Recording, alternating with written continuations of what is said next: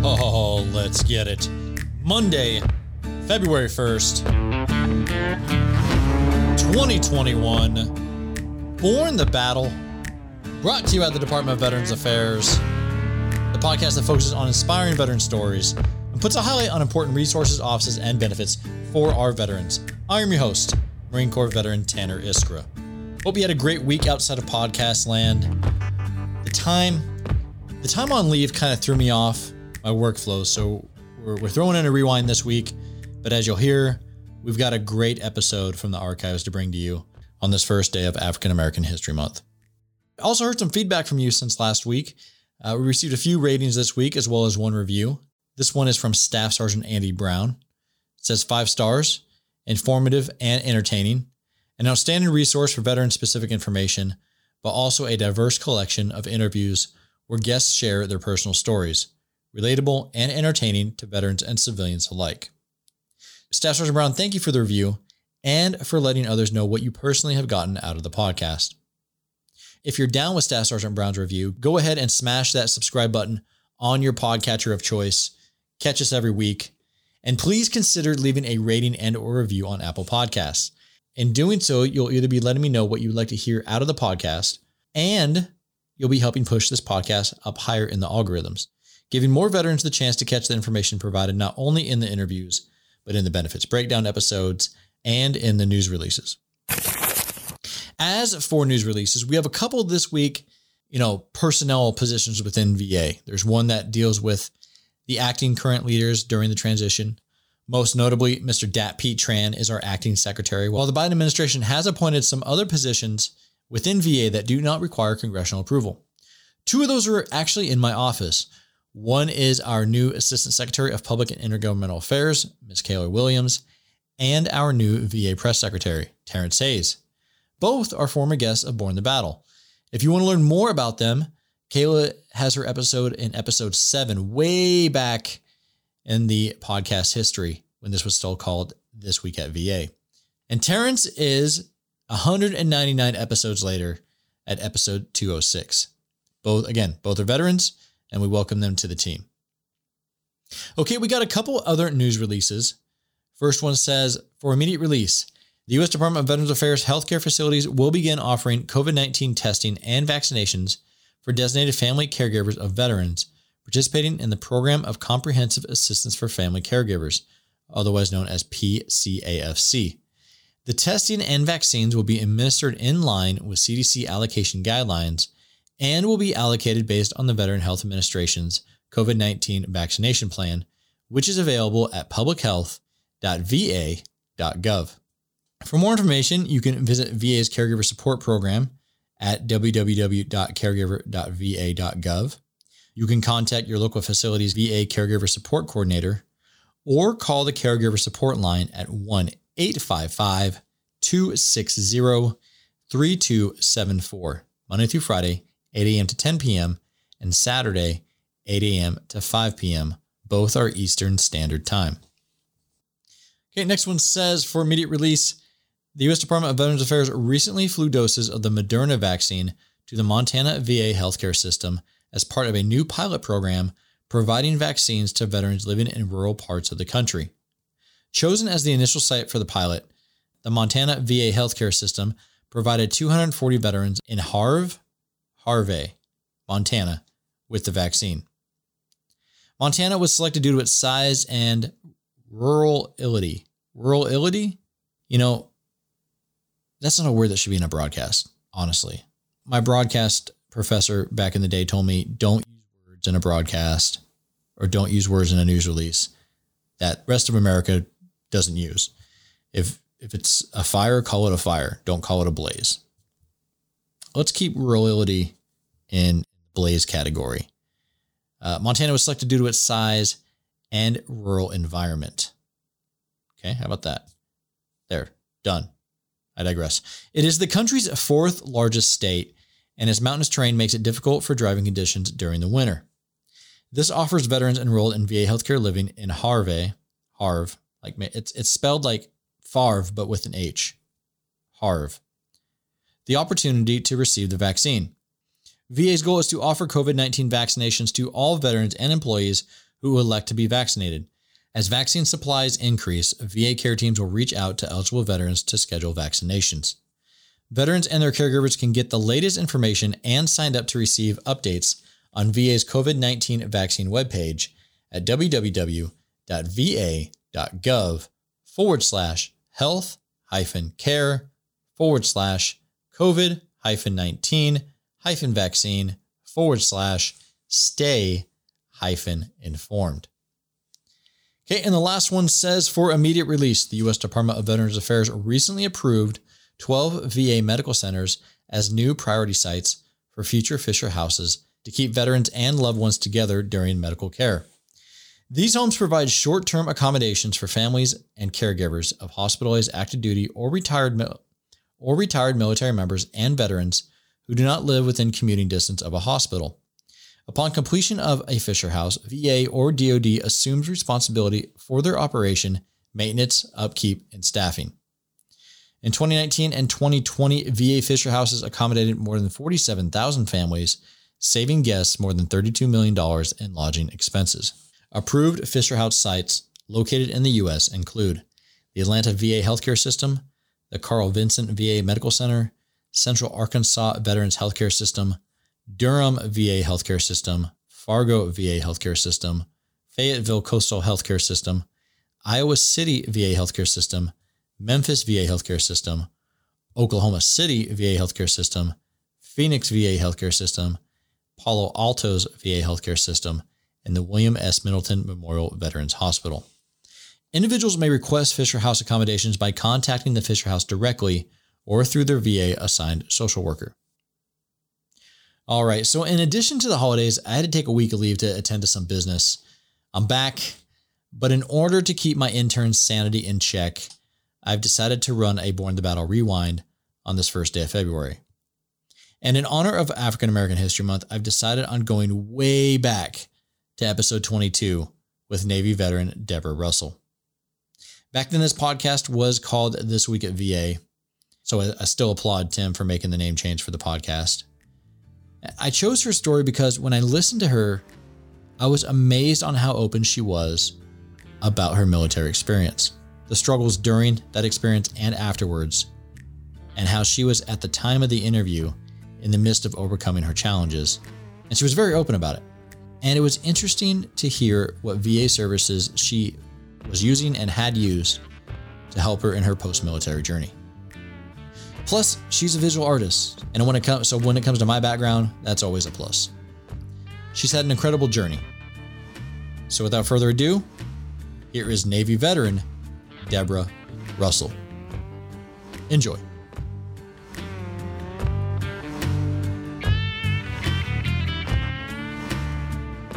We're here with Deborah Russell, a Navy veteran who uh, is one of the 10 artists, a part of the uh, Women Veterans Art Exhibit sponsored by the Center uh, for Women Veterans. Deborah, thank you so much for joining me.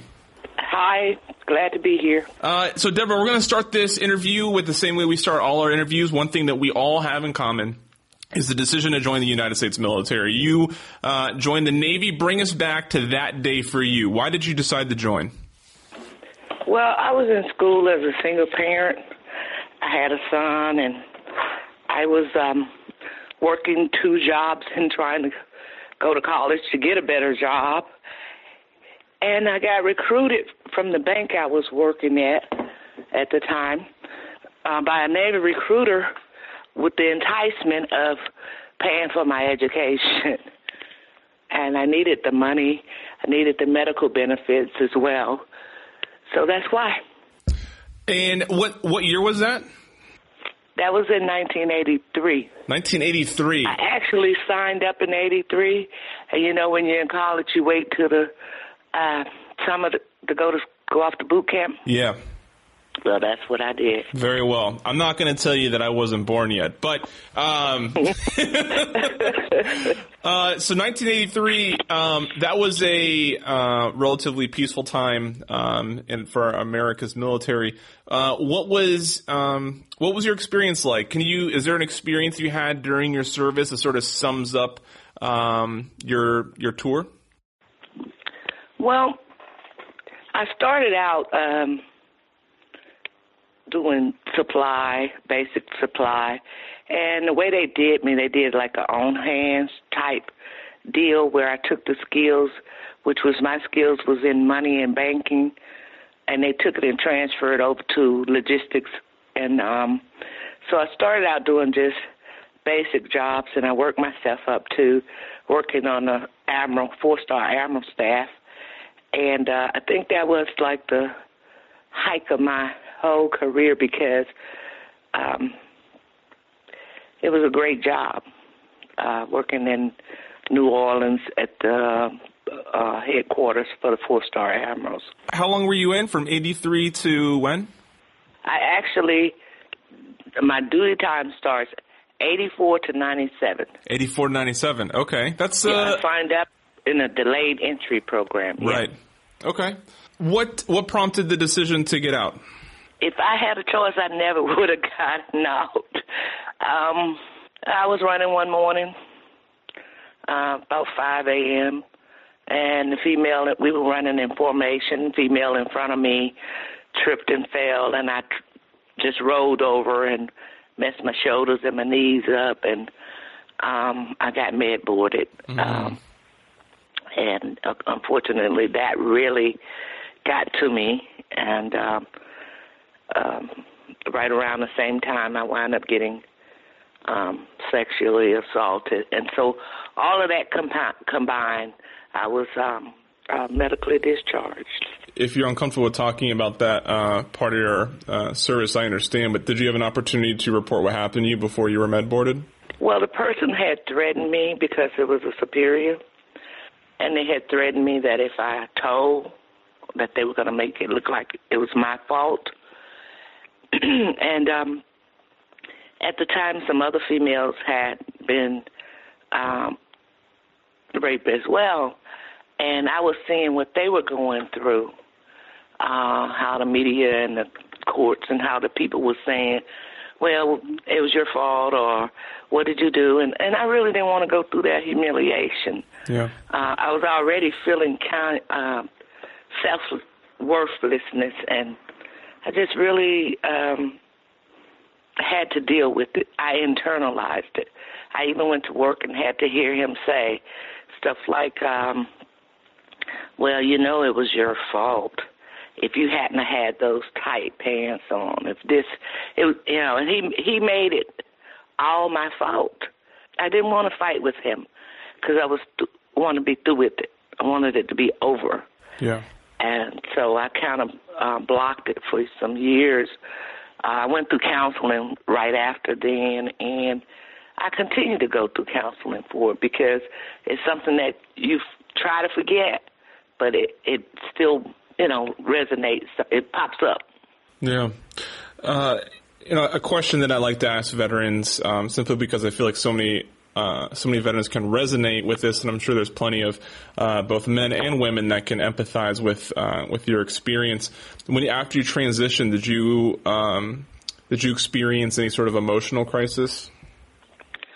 Yeah, I really did. I went all the way down. I went um, into um, mental hospital over at um, Gulfport, Mississippi. And part of my problem was um, I just really couldn't deal with it at that point. It, you know, being medically discharged and all of that going on at the same time, it was very hard for me. Yeah. So I I had a complete meltdown, to be honest with you, and um, you know, it, it just happened. Yeah. Um, one thing that a lot of veterans uh, struggle to do after they transition is uh, finding that renewed sense of purpose. Um, was that a challenge that you had as well? I had that challenge for years. Um, for years, I found myself just kind of um, laying around doing nothing in the bed in pain. Um, and for years, I was on pain meds, and the pain meds was actually killing me, and I didn't know it. Um, and I found that with the pain meds, I would sleep all day because I had a lot of headaches as well. and I would sleep all, days upon days upon days. I would just sleep. and so some years passed, and one day I said to myself, out of all this knowledge that you have, um, what is this worth? You know, I went wind up going through some paperwork and looking at my skills and looking at who I was before this, and excuse me, and I realized that everything I had done and all of that I had prepared for, and all the college and all the school was nothing, and so I felt like uh, uh, worthless in a in, in a in a sense, and so. um still continue to go through counseling. Um, and I'm talking to my counselor, but trying to be very honest with him. He said to me, you know, you tend to um, take care of everybody else, you know, and not yourself. And he had heard me say I wanted to. Um, I eventually had wanted to get a master's degree. And, um, he said to me, uh, "Why don't you do something about that?" Well, it was after ten years then, so you know there was no money available for for that for rehab because I was past that point. So um, I just pushed it last year. I I was starting to go backwards, and so one of the things I did for myself was to go over there to that college and see what I could get in to try to get a bachelor's and a master's. And I applied for a scholarship, and luckily I got it for that semester. And so I just started back to school. And and going to school is is a twofold purpose for me. One purpose is to get out of the house, to do something to increase my self esteem. The other purpose was um, well, I guess that's the whole thing to try to do something besides just staying in the bed, staying in the house, and just at, at a dead end and try to change that. So I'm back in school. I'm not saying that I'm not struggling. I'm still struggling. I mean, God, I said to myself, why did you do this? You're so, you're so. Um, and one of the things that also helped me was I got into some um, female veteran trauma group. I got in a veteran female trauma group, and um, I shared things that I, I guess I stuffed for years. Yeah. Um, I shared those things, and I, and I was surprised. I wound up getting picked up for the Telling Project. You heard of that? Yeah, I've heard of the Telling Project. Yeah. Okay, I wound up getting picked up for that. And so when um, Max wrote my did my interview, and um, you know you you you on the on the camera and you really just answering questions like I am now. Well, he pulled out some points that I had told him about uh, sexual trauma and stuff like that, and he wrote the story based on that. And um, for like 90 days, we was drill, drill, drill, drill, you know, telling our story. And one thing I had to realize in that was I never told my family about that. So even my mother, my son, and I would say, Well, you never told us anything about you being sexually traumatized. Well, it was something that I really had stuffed. I wanted to forget it. So it was a part of my mind I was blocking out because I really didn't want to go there. So talking to other female who had also gone through the same thing kind of helped me to want to help somebody else maybe that had gone through that. And so um, going to the veteran for, um, female group, and the other thing was going through to the veterans photography group. When I first got out, I went to school for photography, but I wound up realizing that because of my sicknesses and stuff, I really couldn't set appointments. So, um, but with this veterans photography group, I had a chance to go back and look at some of the pictures that I had taken, and you know they would say, "Go in and look and see can you find some kind of picture when you come next week." You know, bring some pictures, and I started going through pictures, and and then we started sending them to different um, places, and I won. I was shocked.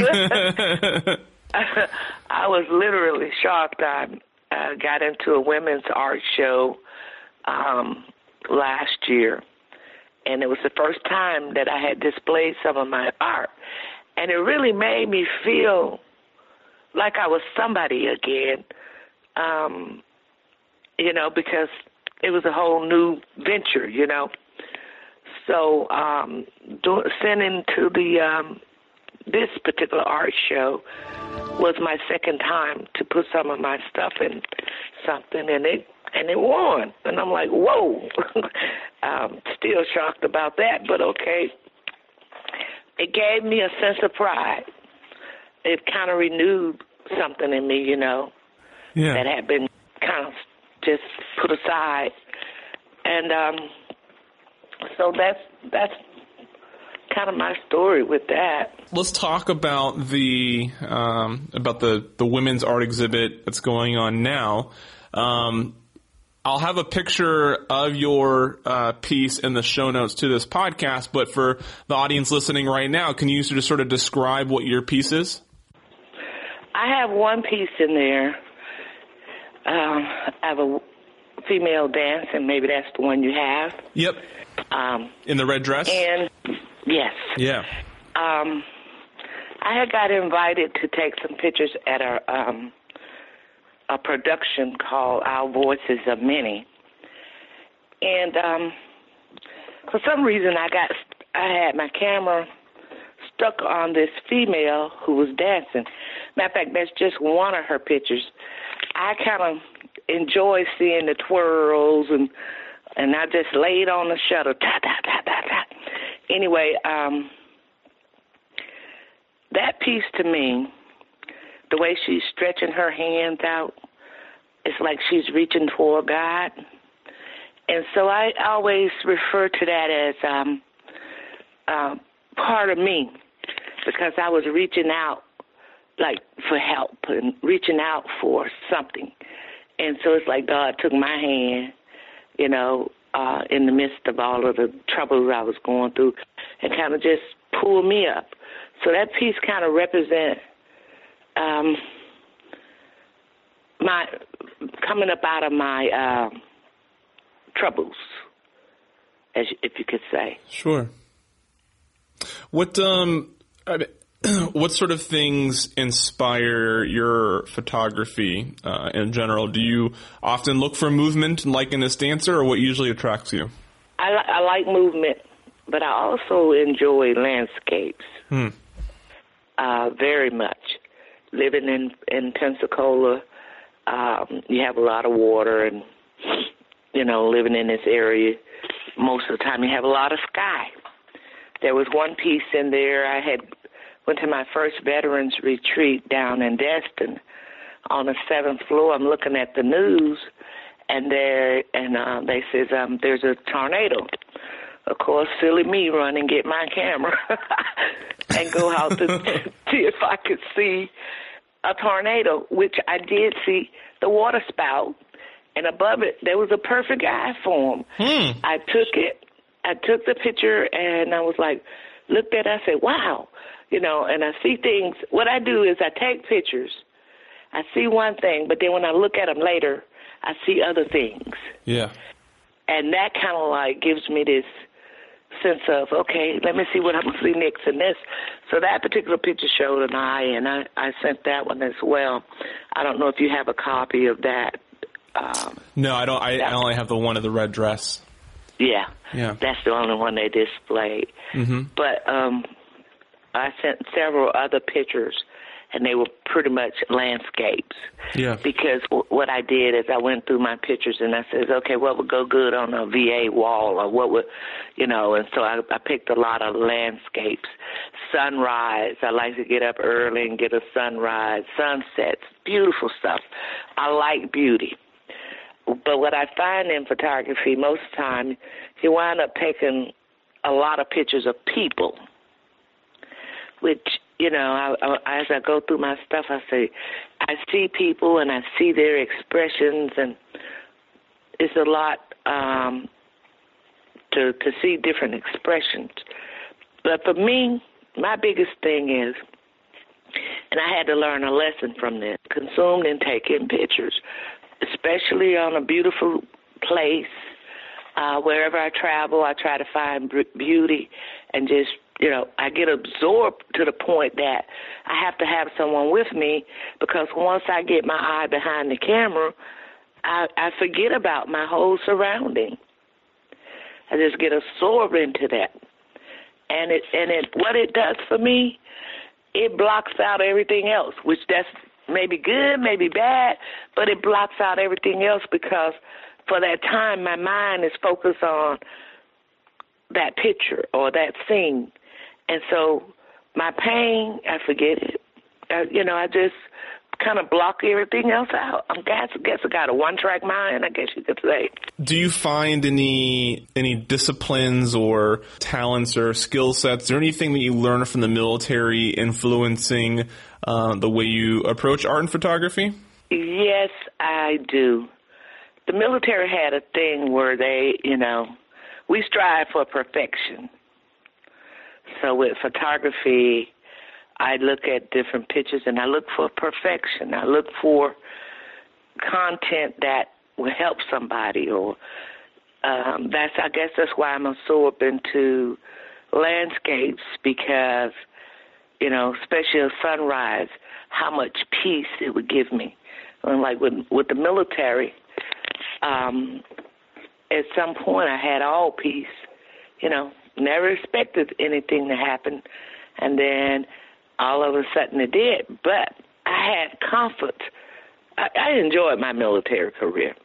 I really enjoyed it, and so trying to be that working on a four star staff, you know, you got to be top notch. Um, kind of always dress right dress, you know, and so um I guess I have that expectancy in everything else now in photography. Even even with dealing with people, um, there's still that that want to be that pride in my work. Yeah, I like that. Are you still? Um, do you still see um, any sort of counseling for yourself? Yes. Yeah. Yes, I do. Is it? Yeah. Where do you get that provided at? Well, I uh, have two counselors. I have a counselor at the Veterans uh, at the VA here, um, and I also have a counselor at the Vet Center. I have a male counselor, and I have a female counselor. The Vet Center provides more like group-like settings, and so a lot of times, you know, when I'm really going through or something like that, I'll uh, and I need to talk I can um, I have regular counseling sessions with my VA counselor, but if I need additional time, he'll let me come in and we'll discuss what's going on, and he'll try to direct me or help me. One of my biggest things is failure. When I try to advance myself or when I try to do something and it doesn't go through, it and that failure part of it it it gets to me. So the counselor kind of motivates me and pushes me to let it go, and I do. When I go to uh, the vet center, we have uh, I have a counselor, Janine, there, and you know she just talks to me. What's going on, Deb? And you know, and um, kind of let you get it out as opposed to what I was doing, just stuff and stuff and. The longer you stuff all of these feelings, the more it makes you feel worse and cause some other sicknesses. So I've learned that when I get really um, bogged down, anxious, or just can't feel like I can't go any further, going to having a counselor to go talk to helps you to go forth. You know what I mean? I'm curious with the with the, with the type of counseling that they can provide, their approach to uh, to counseling you. Is there? Do you notice a difference in what you get from your female counselor versus what you get from your male counselor? Yes. The female counselor, she's over the sexual trauma group, and she recognizes all of the stuff.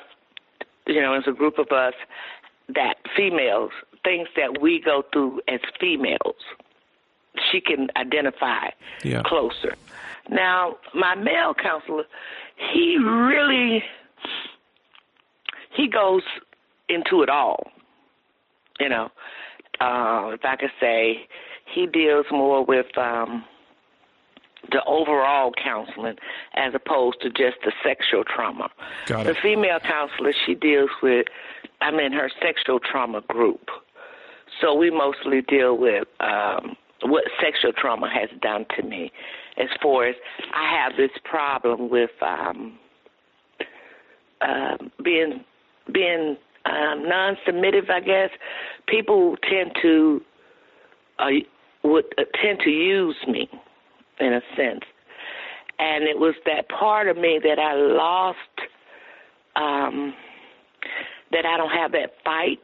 I don't know if I I'm exp- I don't have that fight to if if if you come to me with a fight instead of me fighting, I'll walk away and just go shut down in my own shell. Hmm. And she she tells me uh, instead of me blaming myself for what happened, she motivates me by saying it wasn't your fault. You know, don't let it take you down. You know, she she she she presses more at the um, inner feelings that I'm having. Now, my male counselor, he kind of stay um, general, if I could say. Overall, he deal with more of my pain. Um, how am I dealing with my pain? If I have any problems at the VA, he looking in my file, and he may say to me, "I saw you saw the doctor today, and what is that all about? What are you going through? How do you feel? How is it? How did they treat you? How do you feel? You know." Whereas the female counsel more deal with what the sexual trauma does to me and how it shapes me. Deborah, I'm uh, a question I like to ask veterans is: um, Is there one or two veterans in the veteran community that you particularly admire or look up to or are excited about what they're doing in our community? I could say that I'm really excited about what the Vet Center provides for the community. Okay. Because they always have some kind of outreach program, or they always have some kind of um, sponsor some kind of um, wellness activities. Um, they even go as far as to do things like take the the veterans out to we went to horse therapy which i never liked the horse but i got i got into that with my camera because yeah. i could look in the horse's eyes and take pictures and stuff so even though i don't particularly care for animals I was still able to relate um, in the therapy. And then they go, um, like I say, photography therapy, and it, it gives you an outing where you would go out in the community and, and as a group of people. So I, I really um, think that a lot of people don't even know about the vet center and what they have to offer. But they're getting more out into the community and making themselves available for veterans. Um, Deborah, I really appreciate you talking to my audience um, about what you experienced and about your artwork and um, and what you're gaining from your uh, your counseling and and most of all, thank you for your service to our country. Thank you.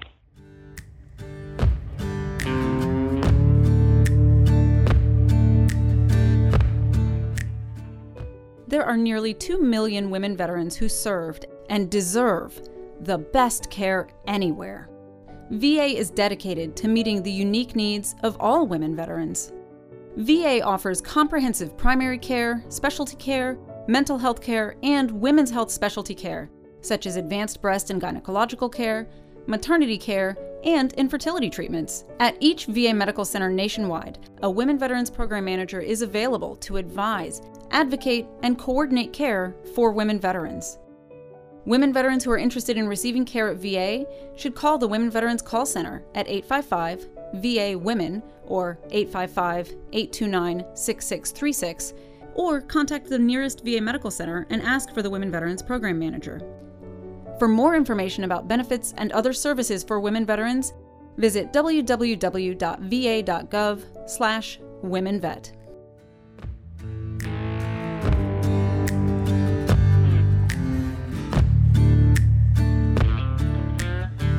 I want to thank Deborah again for coming on board in the battle way back back in episode 22. I would also be remiss not to take this opportunity to mention that the VA has a Center for Minority Veterans. Their mission is to ensure all veterans receive equal service regardless of race, origin, religion, or gender. Dignity and an acceptable quality of life are the products we seek to deliver to all veterans, no matter their circumstance. In a post COVID world, they have national summits, uh, and they also have a calendar of events that show what events they have. Again, this is all in post COVID world. Currently, you can reach their coordinators and their staff a couple of different ways. You can email them at VACO Center for Minority at va.gov, but be careful, cut off the Y.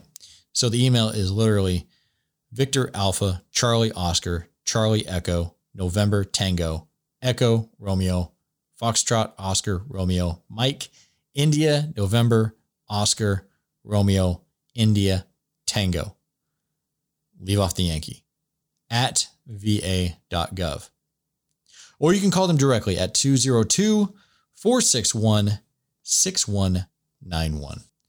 Deborah also mentioned vet centers many times during her interview, and I think it's a vet resource that doesn't get talked about enough.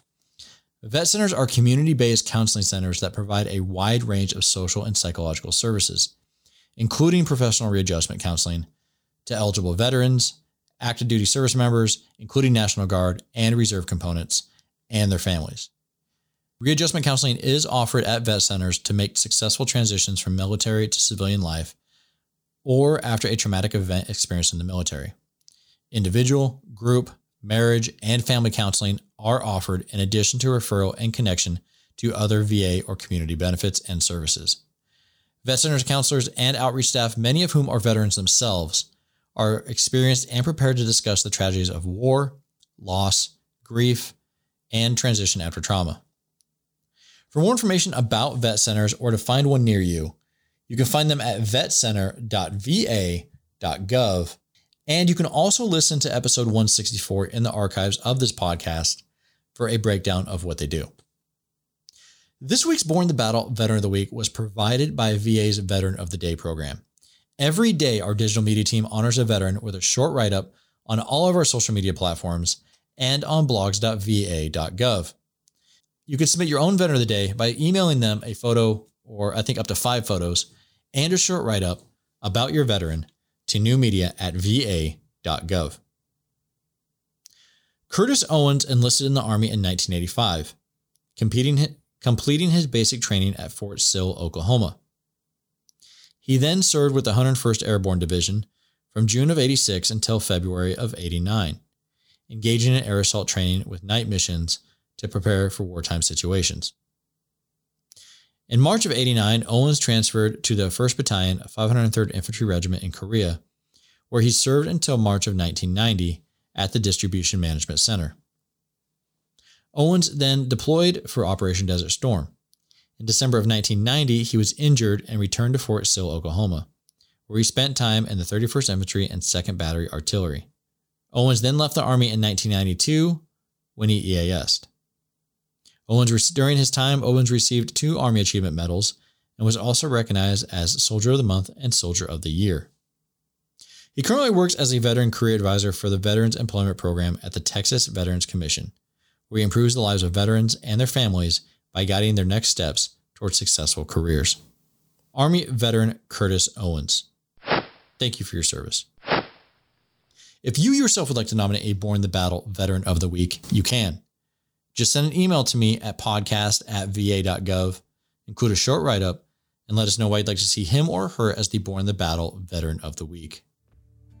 And with, and with that, that is it for this week's episode. Stay subscribed for next week, as our featured guest is a good one. He's a retired three star general. As a matter of fact, he's only one of six African American three star generals ever in the Marine Corps. On top of that, he served in the same billet with NATO as Omar Bradley, which technically should be a four or five star billet. Can't wait to bring you that episode.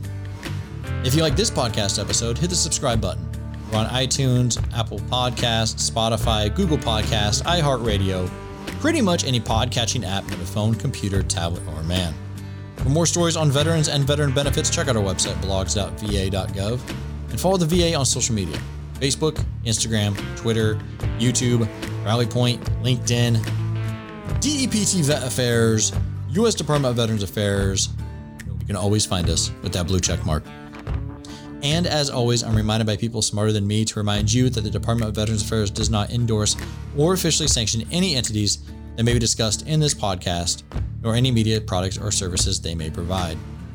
I say that because the song you're hearing now is called Machine Gunner, which is courtesy of the nonprofit Operation Song, and was written by Marine veteran Mark McIlhenny, Nashville songwriter Jason Seaver, and Michael Duncan. Thank you again for listening, and we'll see you right here next week. Take care. We gotta get 'em one way or the other. Machine gunner. Firefight, bullets fly, day and night rain. Simplified till we die another campaign. My desk is a rock where the drug lords cut up millions. My pen is a 7.62 round that'll cut 'em down in an instant.